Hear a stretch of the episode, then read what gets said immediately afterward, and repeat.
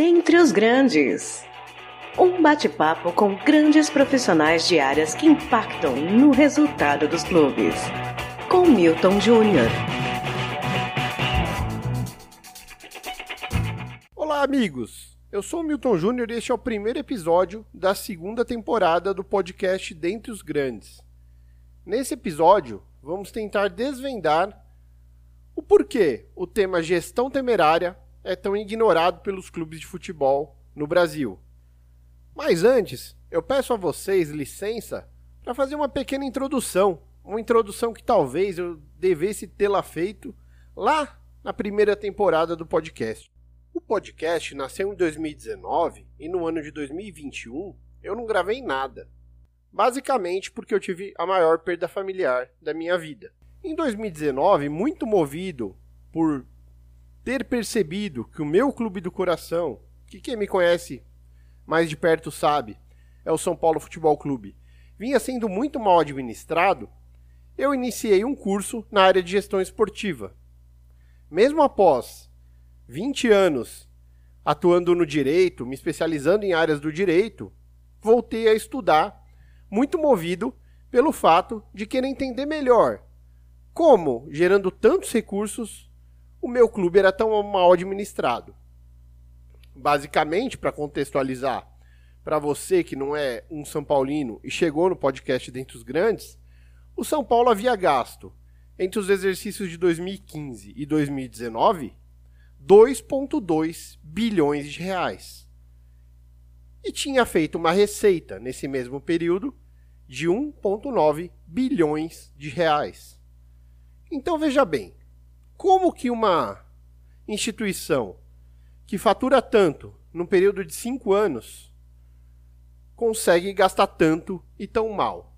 Para mim, claramente, ali havia um problema muito sério.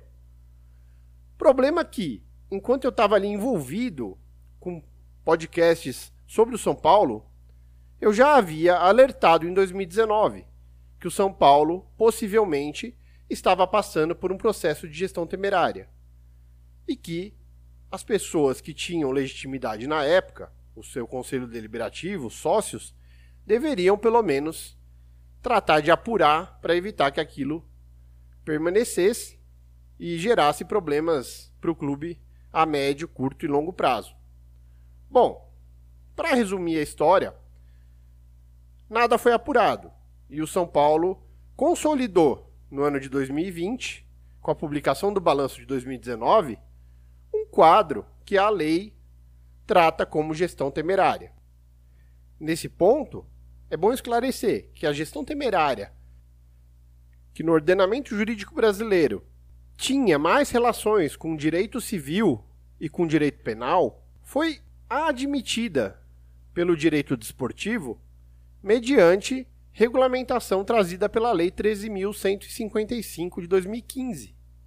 Que trouxe um conceito bem objetivo para a gestão temerária, tipificou algumas condutas que a caracterizam e verdadeiramente inovou, trazendo, além do já conhecido aspecto da gestão temerária sobre atos ilícitos, sobre más condutas, uma nova previsão legal, específica para as entidades de prática desportiva que atuam no país. A gestão temerária por insuficiência de desempenho econômico. Essa inovação legislativa, que até foi surpreendente, diante dos óbvios lobbies que possivelmente existiram em sentido contrário, porque responsabilização de dirigentes nesse país é um tema ainda pouco assimilado e pouco praticado, veio com a Lei de Responsabilidade Fiscal no Esporte, a Lei 13.155, já mencionada. Essa lei trouxe, especificamente no seu artigo 25, a previsão legal que até hoje incomoda os nossos dirigentes. Artigo 25. Consideram-se atos de gestão irregular ou temerária praticados pelo dirigente aqueles que revelem desvio de finalidade na direção da entidade ou gerem risco excessivo e irresponsável para o seu patrimônio, tais como. E aí, a lei elenca uma série de possibilidades. A grande inovação veio ali no inciso 6º do artigo 25, que trouxe a seguinte previsão: formar déficit ou prejuízo anual acima de 20% da receita bruta apurada no ano anterior. Bom, essa é uma previsão extremamente objetiva. Deveria ser, num cenário normal de responsabilidade fiscal de quem trata do esporte e conduz as entidades, uma diretriz absolutamente respeitada. Até porque, de certa forma, ela é permissiva. Formar um prejuízo anual 20% superior à receita bruta do ano anterior já é algo estarrecedor. Exceder esse parâmetro é algo impensável. Mas, para minha surpresa, estudando o tema, verifiquei que nos clubes brasileiros é algo menos incomum do que se possa imaginar.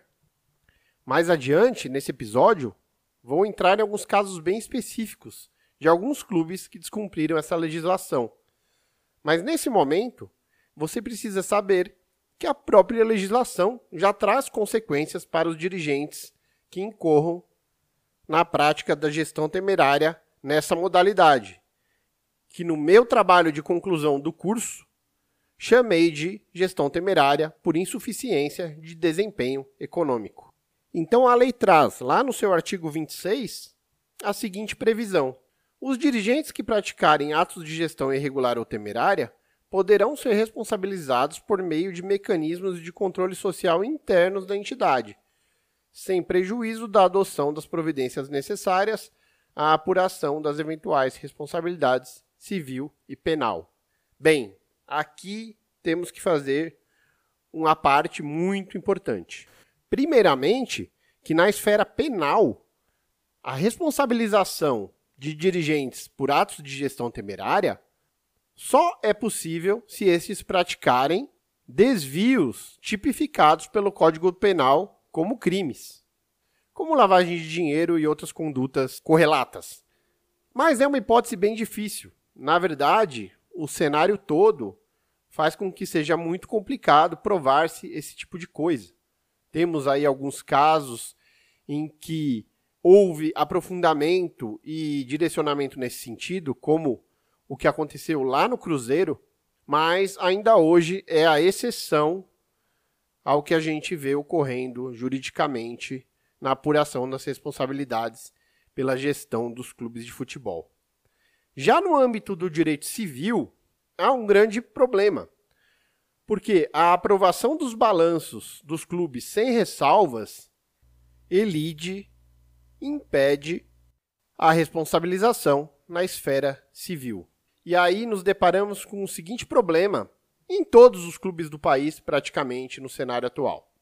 Os clubes, em sua maioria, são associações civis sem fins lucrativos, embora pratiquem uma atividade altamente lucrativa, com potencial altamente lucrativo, com a única diferença que, havendo lucro, reverte-se o lucro em favor da própria instituição para reinvestimento, e não distribuição de lucros como acontece numa empresa de capital aberto.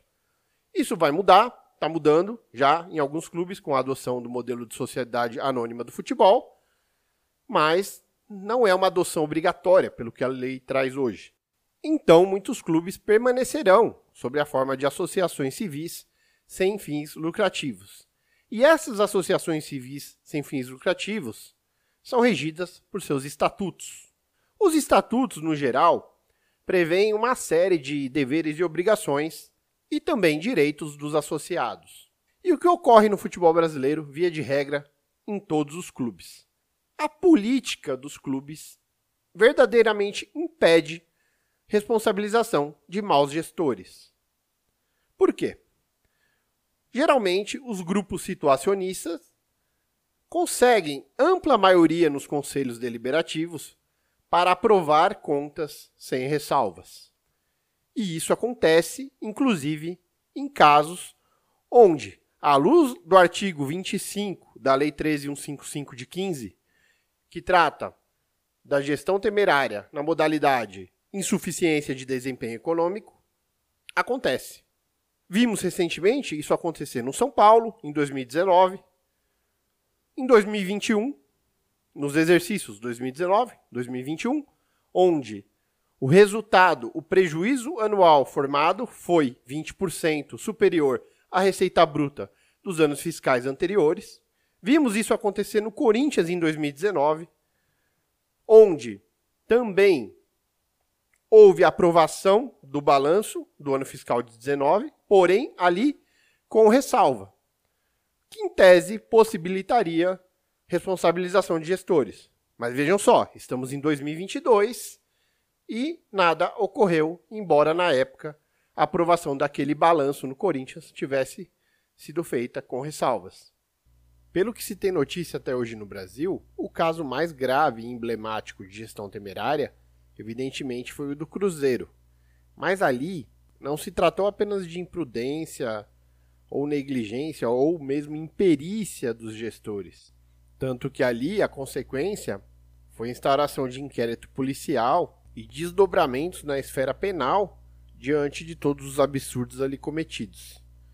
O Cruzeiro é um caso bem interessante porque, além de ter passado por tudo que passou, ter caído de divisão em consequência disso, porque obviamente não passaria incólume com tanta malversação do patrimônio, passa agora por um processo de reestruturação e precisamos acompanhar para ver como esse processo de reestruturação vai ser benéfico ou não ao clube no longo prazo. Então o problema é muito complexo, porque a responsabilização de maus dirigentes, de maus gestores, não depende exclusivamente da verificação do fato objetivo. A gente está tratando aqui de entidades de natureza privada. Ou seja, o Ministério Público não pode propor ações incondicionadas à vontade da parte interessada, porque são associações privadas. Isso faz com que os clubes fiquem em círculos com gestões que repetidamente praticam os mesmos tipos de atos de gestão irregular ou temerária e nunca são responsabilizados. E um problema que decorre disso tudo é o seguinte: os clubes têm seus grupos situacionistas que fazem de tudo para se perpetuarem, porque se um grupo, eventualmente, de oposição assume o clube na gestão seguinte, ele pode buscar a responsabilização dos gestores da gestão anterior. Por isso, é tão normal baixarias, ofensas, porque aqueles senhores têm muito receio da responsabilização que a lei prevê, mas que objetivamente ainda não vemos acontecer. Outros fatores, como a democratização dos clubes, permitindo que os seus sócios torcedores participem do processo de escolha dos gestores, também podem contribuir e muito, e já contribuem em vários clubes, para administrações mais saudáveis. Trago aqui o caso do Esporte Clube Bahia, por exemplo, que após uma intervenção judicial, teve seu estatuto reformado, e hoje conta com a participação dos seus sócios torcedores no processo eleitoral do clube. Isso garante a eleição de gestores excelentes? Não garante, mas aumenta a chance de correção de rumos, porque com tanta informação à disposição hoje, é possível escolher melhor quem representará o seu clube nos mandatos. Claro que esse é um tema que interessa muito a todo mundo que está estudando e atua na área de gestão esportiva, mas também é um tema que tem interessado cada vez mais ao torcedor mais atento, que tenta entender como o seu clube está sendo administrado para entender por que em campo o resultado é bom ou ruim. E nesses estudos sobre a matéria, me deparei com alguns conteúdos bastante interessantes e também conheci um pouco melhor pessoas que têm um papel muito importante na mudança desse paradigma no Brasil. E nesse podcast, nós, como diz lá na abertura, nos propomos a ouvir os grandes profissionais das áreas que impactam o resultado dos clubes.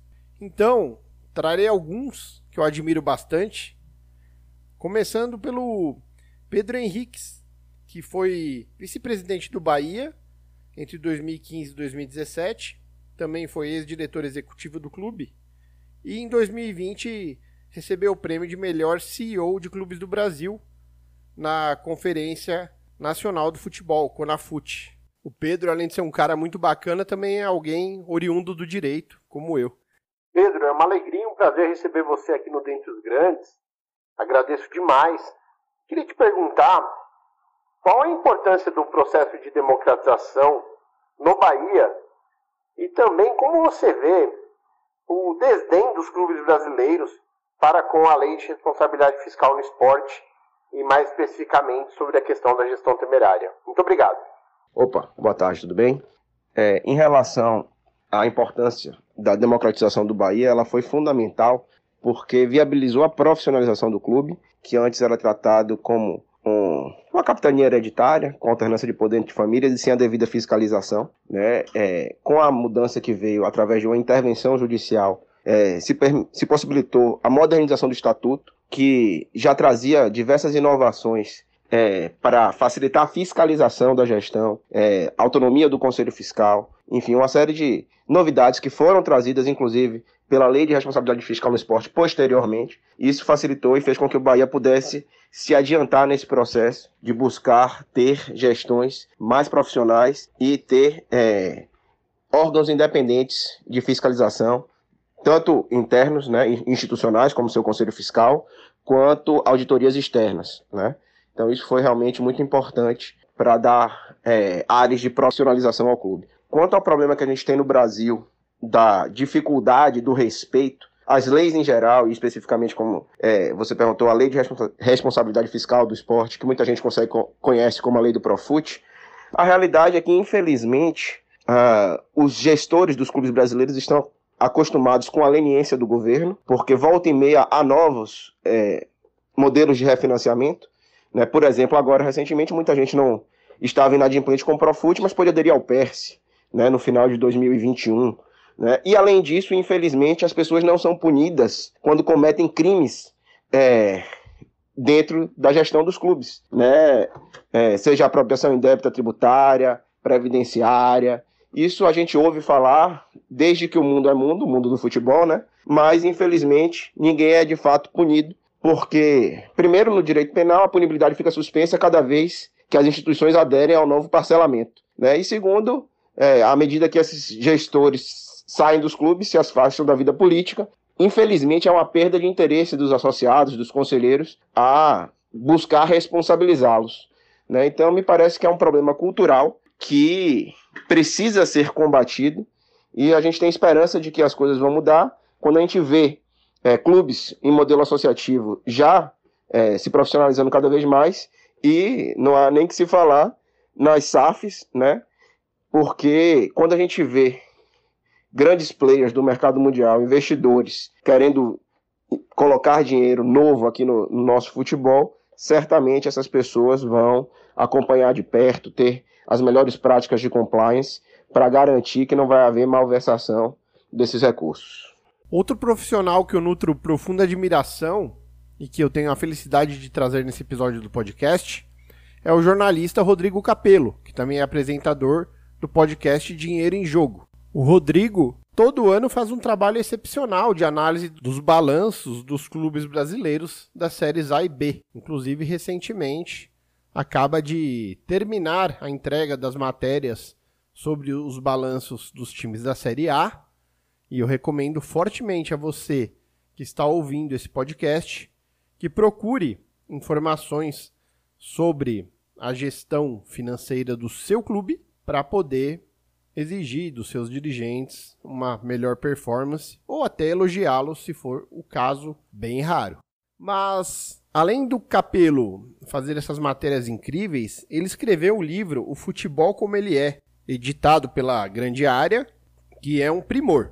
Fala, Capelo, tudo bem? Primeiramente, eu queria agradecer demais a sua participação aqui no Dentre os Grandes, dizer que eu sou um grande fã do seu trabalho, acho fundamental para o futebol brasileiro esse olhar sobre as finanças, sobre o balanço dos clubes, a saúde financeira deles e uma gestão mais comprometida, né?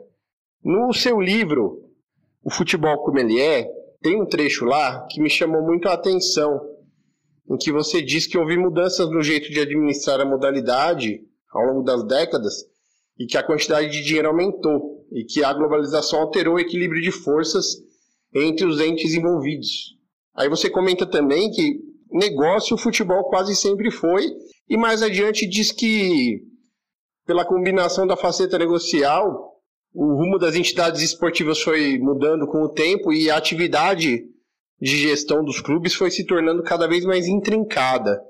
E aí, em cima disso, eu queria te perguntar o que você acha que hoje está acontecendo no cenário brasileiro em relação à probidade administrativa? Se os clubes, na sua opinião, que têm acompanhado isso há mais tempo, estão passando a se preocupar mais em apresentar um resultado positivo ou se continuam ainda mais entendendo como normal entregar ou aquele famoso 0-0 das associações sem fins lucrativos ou achando normal ainda entregar balanços com déficits que se repetem ano a ano e vão gerando endividamentos que só aumentam. Fala, Milton, obrigado pelo convite para participar aqui do seu podcast. Eu comecei o livro assim, né, falando de como o negócio cresceu, mas negócio, futebol sempre foi, porque eu vejo muita gente com frases desse tipo, né? Não, na minha época, futebol não era negócio, porque hoje o futebol é negócio, né? Uma coisa meio saudosista e um pouco ignorante, porque a partir do momento em que alguém topou ganhar dinheiro para jogar futebol, né? Ainda que o reconhecimento do futebol profissional enquanto atleta fosse demorar muito para sair, já virou negócio, né? Porque se alguém recebe dinheiro para isso, tem outros alguém que estão no entorno tentando buscar esse dinheiro para contratar os melhores jogadores possíveis. Então o negócio sempre foi, né? E eu até começo o livro no capítulo do São Paulo, falando da contratação do Leônidas da Silva, né, que vem do Flamengo para o São Paulo, ali no início dos anos 40, na transferência do craque, né? Não craque do jeito que a gente está acostumado a escrever hoje, mas C-R-A-C-K, era assim que a imprensa na época se referia, o craque mais caro de todos os tempos, porque foi muito dinheiro envolvido nessa transferência. Uma transferência que já tinha advogados de ambos os lados, já tinha ali um sambista que fazia um papel quase de intermediário, ele não recebia por isso, mas ele teve um papel importante ali, e dirigentes de ambos os lados, com propostas financeiras, com alguns gatilhos, né, com contrato, enfim, a gente percebe que todos os elementos que compõem hoje uma negociação já existiam naquele momento, fim dos anos 30, começo dos anos 40. O que muda no futebol, essencialmente, é a quantidade de dinheiro movimentada e a complexidade dessa administração, né? E aí quando você avança na leitura do livro que eu escrevi, você vê ali pelos capítulos do Santos e do Botafogo principalmente, que o futebol até os anos 50, 60, até os anos 70, de certa forma, tinha um negócio que estava baseado nas bilheterias, né? Então se ganhava dinheiro com os ingressos das competições oficiais, mas principalmente com amistosos nacionais e internacionais.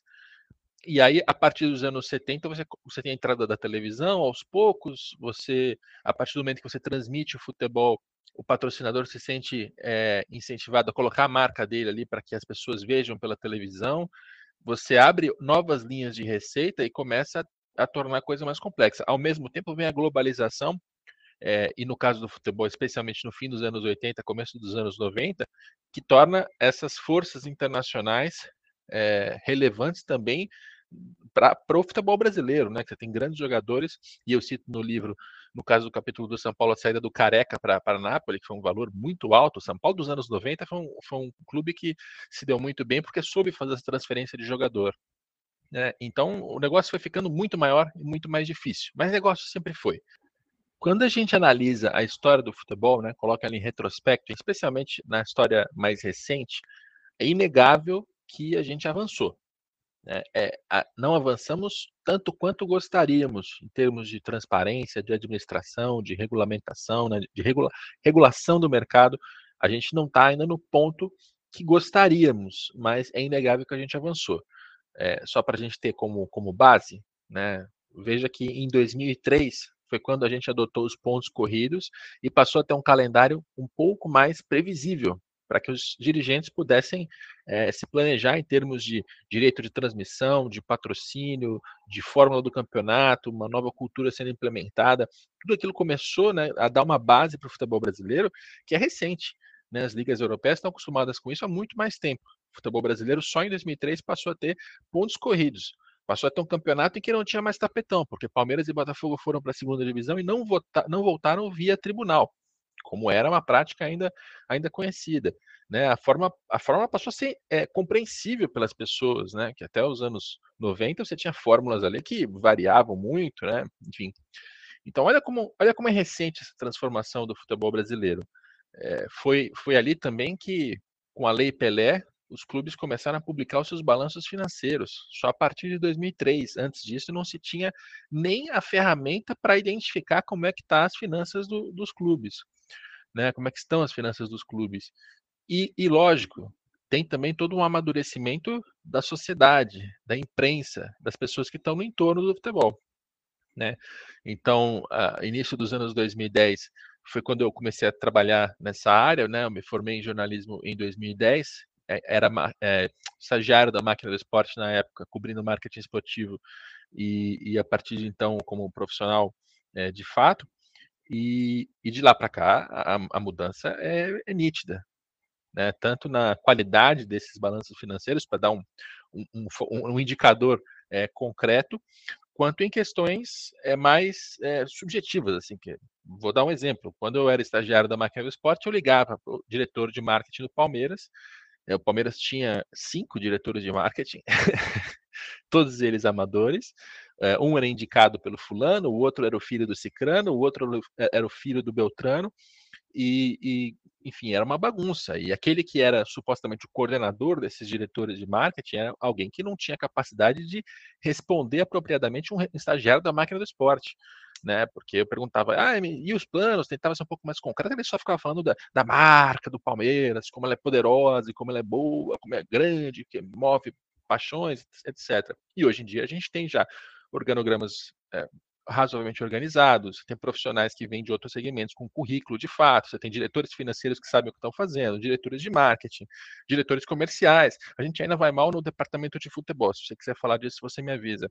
Mas inegavelmente, a gente melhorou nesses últimos anos, não tem como dizer o contrário. Quero sim entrar nessa questão do departamento de futebol, que era até uma próxima pergunta que eu estava em mente aqui, porque outro dia eu li um fio seu no Twitter, e você comentava bastante sobre a relação entre gastos e desempenho. E aí eu acho que tem tudo a ver com o departamento de futebol. E observando ali o seu fio, a gente percebe que ali nas 3 primeiras colocações, hoje não tem muito segredo. Quem mais está investindo e está arrecadando é quem está conseguindo ter mais desempenho, né? Que hoje é o caso do Palmeiras, do Flamengo e do Atlético Mineiro. Mas a gente também observa que dali para baixo, do 4º colocado para baixo, essa relação não é tão uniforme, né? Então a gente tem, por exemplo, o caso do São Paulo, com uma relação de gastos versus desempenho muito ruim, e a gente tem casos impressionantes, como o do Fortaleza, que seria o contrário. E por aí vai. E aí eu queria saber de você se você acha que o nosso ecossistema já está demonstrando bem nitidamente, pelo menos eu acho que a minha impressão é essa, que quem não está profissionalizando verdadeiramente os departamentos está ficando para trás ano a ano, e a tendência é só de aumento, né? Não vai acontecer magicamente de ser revertido esse movimento com base numa aleatoriedade. Eu acho que os clubes que não estão verdadeiramente profissionalizados ainda apostam muito na premiação como a chave de uma virada financeira, né? Essa comparação que eu faço entre performance e capacidade financeira, né? E aí a gente usa a posição na tabela do Campeonato Brasileiro, as fases alcançadas em competições de mata-mata, Copa do Brasil, Libertadores, e a folha salarial, né? Por folha salarial, entenda como tudo que se refere à remuneração do departamento de futebol, salário, encargo trabalhista, direito de margem, direito de arena, alguns tributos de natureza trabalhista, tudo isso eu coloco junto, né, para ter o denominador comum, e fica muito claro como tem essa correlação, né? Eu faço isso por algumas razões. A primeira é para mostrar para as pessoas que o dinheiro influencia muito, porque geralmente você tem lá a maior folha, em primeiro lugar no ranking de folha, vai ficar em segundo no Campeonato Brasileiro, a segunda folha vai ficar em terceiro, o terceiro da folha vai ficar em primeiro. Você tem uma proximidade muito grande entre a posição e o ranking da folha. E às vezes rola uma distorção do tipo um clube ficar em oitavo, tendo a terceira folha, mas você olha para a Libertadores, para a Copa do Brasil, ele foi super bem naquelas competições. Então a gente sabe que o calendário puxa, o elenco às vezes não é tão farto assim, enfim. Então, o primeiro motivo de eu fazer essa comparação é esse, é de mostrar que o dinheiro influencia muito, né? E mais do que falar em receita, em dívida, em outros indicadores econômicos, a folha salarial é o mais importante deles. O segundo motivo é porque quando você faz essa comparação, você consegue também medir a eficiência ou a ineficiência de determinadas administrações. Se o dirigente tem uma folha salarial super baixa, como é o caso do Fortaleza no ano passado, e tem resultados esportivos excelentes, como foi o caso do Fortaleza no ano passado, denota-se ele grande eficiência, ele conseguiu fazer mais com menos, né? E o contrário também. Se o clube de futebol gasta muito, mas tem resultados muito ruins, denota-se que ele é ineficiente e gasta mal. E é o caso do São Paulo, né? Para dar outro exemplo concreto baseado em 2021. Então é por isso que eu faço essa correlação. Não quer dizer, né, eu discordo um pouco da sua premissa quando você diz que abaixo de determinada patamar, essa correlação ela fica mais fraca. Não é que ela fica mais fraca, tanto é que você não vê na parte de cima da tabela, em massa, o Atlético Goianiense, o América Mineiro, o Ceará, por mais organizados que eles sejam, e eles são. Porque eles têm essa limitação financeira, né? Algum ali pode ir super bem, mas em geral é tudo muito parelho. O que acontece é que, analisando individualmente, caso a caso, você vai encontrar clubes que não sabem aplicar os seus recursos, né? E vou voltar para o São Paulo. É um clube que nos últimos anos se endividou exageradamente, né? Tem uma receita relativamente alta, porque é um grande clube, com uma grande torcida, numa capital muito populosa, de muita renda, mas que no seu departamento de futebol, na maneira como ele aplica os seus recursos, ele não consegue ter resultados condizentes. Então, essas distorções ali que você encontra nesse tipo de comparação se explicam mais pelo caso a caso do que porque há uma certa dinâmica. Não. Se o clube tem uma das menores folhas do campeonato, pode ter certeza que ele entra no campeonato com chance de rebaixar enfim, ficar brigando para não subir. E para finalizar, bem na linha aqui do podcast, né, que a gente tenta demonstrar que só a responsabilização prevista na lei não é suficiente para os nossos dirigentes mudarem a cultura de gastarem muito e mal, eu queria saber de ti qual a importância do fair play financeiro para mudar o nosso ecossistema do futebol brasileiro. Porque, de repente, punições de caráter esportivo vão fazer mais pela contabilidade dos clubes do que as punições previstas nos códigos e nas leis, que acabam não sendo aplicadas por tudo que o sistema oferece de vícios, né? O que você acha? É um caminho implementar o fair play financeiro punindo os clubes que contratam sem poder pagar ou que são desleais com os oponentes, gastando demais, ao mesmo tempo que não pagam as suas contas, enquanto que os que tentam ficar dentro do orçamento acabam tendo elencos mais modestos e na hora da competição lá são prejudicados nas competições porque enfrentam elencos melhores, porém de clubes muito mais mal geridos. É isso. Já adianto aqui para você um grande abraço e muito, muito obrigado pela participação. Eu te diria que em termos de legislação, acho que nem é o maior problema que a gente tem em relação a essa insegurança do futebol. Porque muitas das práticas dos dirigentes dentro dos clubes, e eu percebi isso escrevendo o livro também, elas já são criminosas, né? Você tem crime sendo cometido. Se você ler o capítulo do Internacional, principalmente, você vai encontrar lá um promotor de justiça do estado do Rio Grande do Sul que, baseado no que ele investigou, descobriu, com base primeiro em denúncias e depois em quebra de sigilo bancário, né, investigações um pouco mais sofisticadas, ele encontrou crimes cometidos lá no Internacional. E ele conseguiu levar isso para uma denúncia e conseguiu levar isso adiante, né? Quantos crimes foram cometidos dentro dos clubes e eles não são sequer denunciados e não são investigados, e a coisa não vai para frente, né? Então, começa por aí. Mas a gente está falando de crimes, coisas mais pesadas. Tem também o crime tributário, né, que deveria ter colocado muita gente na cadeia, deveria ter gerado punições mais severas do que gerou, e nada, né? E além disso, além dos crimes tributários também, e quando eu falo de crime tributário, estou falando de apropriação de imposto de renda de jogador, né?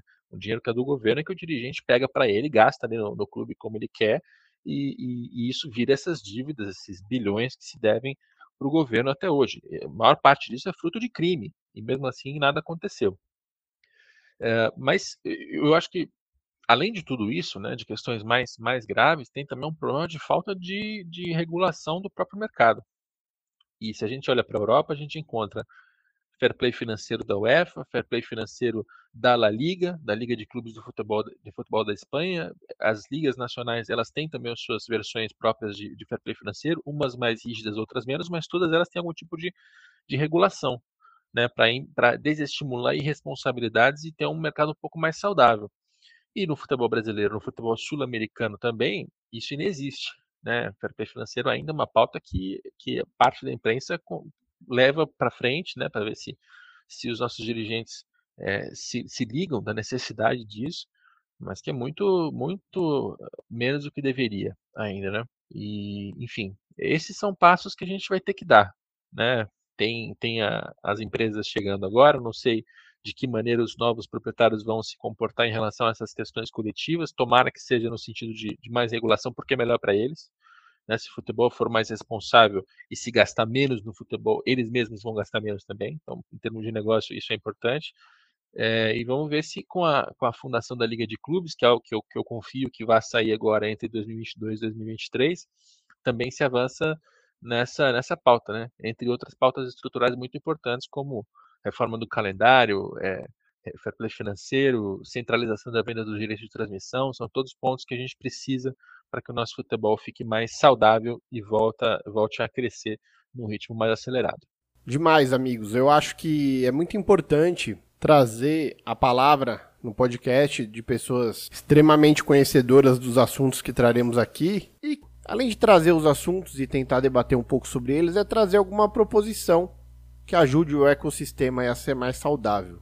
Nesse sentido, fazendo o curso de gestão esportiva, entendi que isso é um problema que acomete muitos clubes brasileiros, acomete, na verdade, o nosso atual cenário gestor, e que o problema precisa ser atacado de uma forma mais voltada para a prevenção do que pela responsabilização posterior aos rombos nos orçamentos, às dilapidações de patrimônio. Por quê?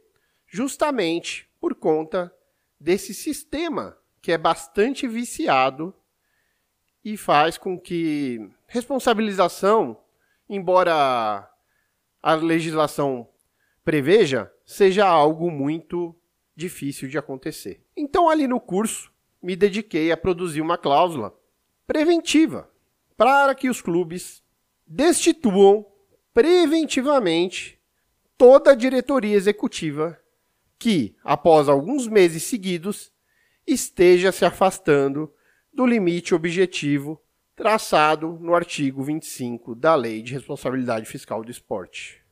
É um limite bastante permissivo, não é algo agressivo, querer que esse limite seja sempre respeitado, e isso seria tranquilamente fácil de acompanhar através dos balancetes mensais e não trimestrais, como muita gente deseja. Você poderia entender se por 2, 3, 4 meses consecutivos uma diretoria executiva está se afastando daquele limite objetivo que a Lei de Responsabilidade Fiscal no Esporte traz.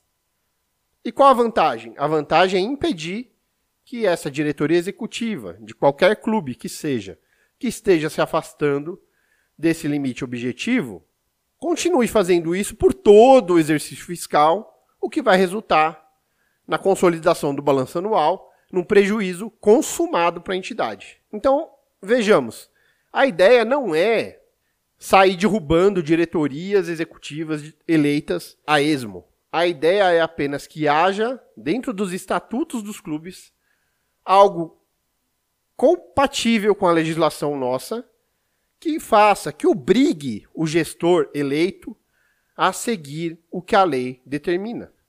E se os estatutos incorporarem essa cláusula de proteção, fatalmente os gestores que hoje agem irresponsavelmente, muito por saberem que não serão responsabilizados, porque a política, a fisiologia impede, passarão a temer infringir a previsão preventiva do estatuto, porque aí será muito mais tranquilo as partes interessadas nos clubes retomarem uma gestão eficiente, destituindo a que se afaste dos limites objetivos legais.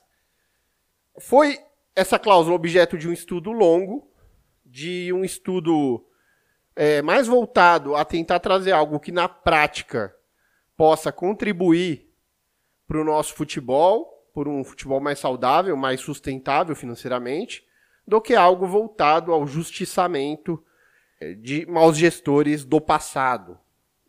Trago nessa cláusula de proteção um olhar para o futuro. Vamos evitar que os clubes formem déficits superiores ao que a lei permite, em vez de ficarmos tentando discutir responsabilização, que sabemos que pela fisiologia não ocorrerá, porque os clubes têm a política dentro da sua existência, é inescapável. Claro que os que adotarem o modelo de sociedade anônima do futebol, se fizerem bem feito e se não forem as mesmas pessoas que comandam associação civil e sociedade anônima, poderão ter parte desse problema resolvido. Mas aí caímos em outras questões. Por exemplo, no modelo alemão, o clube que decide passar a girar sob forma de sociedade anônima do futebol pode ter 50% mais uma ação na SAF. Bom, com 50% mais uma ação na SAF, você precisa que os gestores da associação civil sejam competentes e probos. Então, não é a mera existência da SAF que vai resolver o problema. Já nas SAFs que forem de capital fechado, e o clube não detiver o controle dessa SAF, a gente também precisará de mecanismos de limitação dos gestores dessa SAF para que hajam dentro do cenário de responsabilidade fiscal. Porque senão, como dará lucro um clube se essas práticas de estourar orçamentos, de produzir prejuízos, se perpetuar. Então, o estudo foi voltado para trazer algo que possa, nesse momento conturbado que vivemos, trazer aos clubes algo de simples implementação que possa, pelo menos, evitar que os patrimônios continuem sendo dilapidados, os endividamentos de longo prazo continuem aumentando vertiginosamente, e tudo em benefício dos próprios clubes, porque um clube mais saudável, com certeza, valerá mais se vier a adotar a forma de sociedade anônima do futebol. Já um clube em penúria, estrangulado por dívidas de curto prazo, valerá menos e tende a aceitar uma oferta muito menor pelo controle. Então, acho que é um problema que o futebol brasileiro ignora profundamente. Um problema que faz nossos clubes perderem competitividade ano a ano, e os que estão se afastando das más práticas estão colhendo frutos e estão afastando-se dos que são mal geridos de forma progressiva, em progressão geométrica. Então, cada ano que o seu clube é mal administrado e o do seu adversário é bem administrado, a distância e a chance do seu clube bater o seu adversário fica menor, porque o seu adversário tende a montar elencos melhores ano a ano, e o seu cada vez terá mais dificuldade de atrair grandes talentos, de reter grandes talentos, e isso é muito sério. Aproveito esse momento para pedir a sua inscrição no podcast e também, se possível, para dar uma nota para esse episódio, classificar o episódio, o que vai nos ajudar muito aí para a sequência com outros temas que esperamos sejam igualmente interessantes para você que está aí do outro lado e poderá nos dizer se gostou, se não gostou, no que podemos melhorar. Bom, me despeço agradecendo demais a presença do Capelo, do Pedro Henriques e também a você que chegou até aqui nesse episódio. E estamos à disposição aí para dúvidas e críticas e até elogios. Então, um grande abraço a todos. Muito obrigado e até a próxima.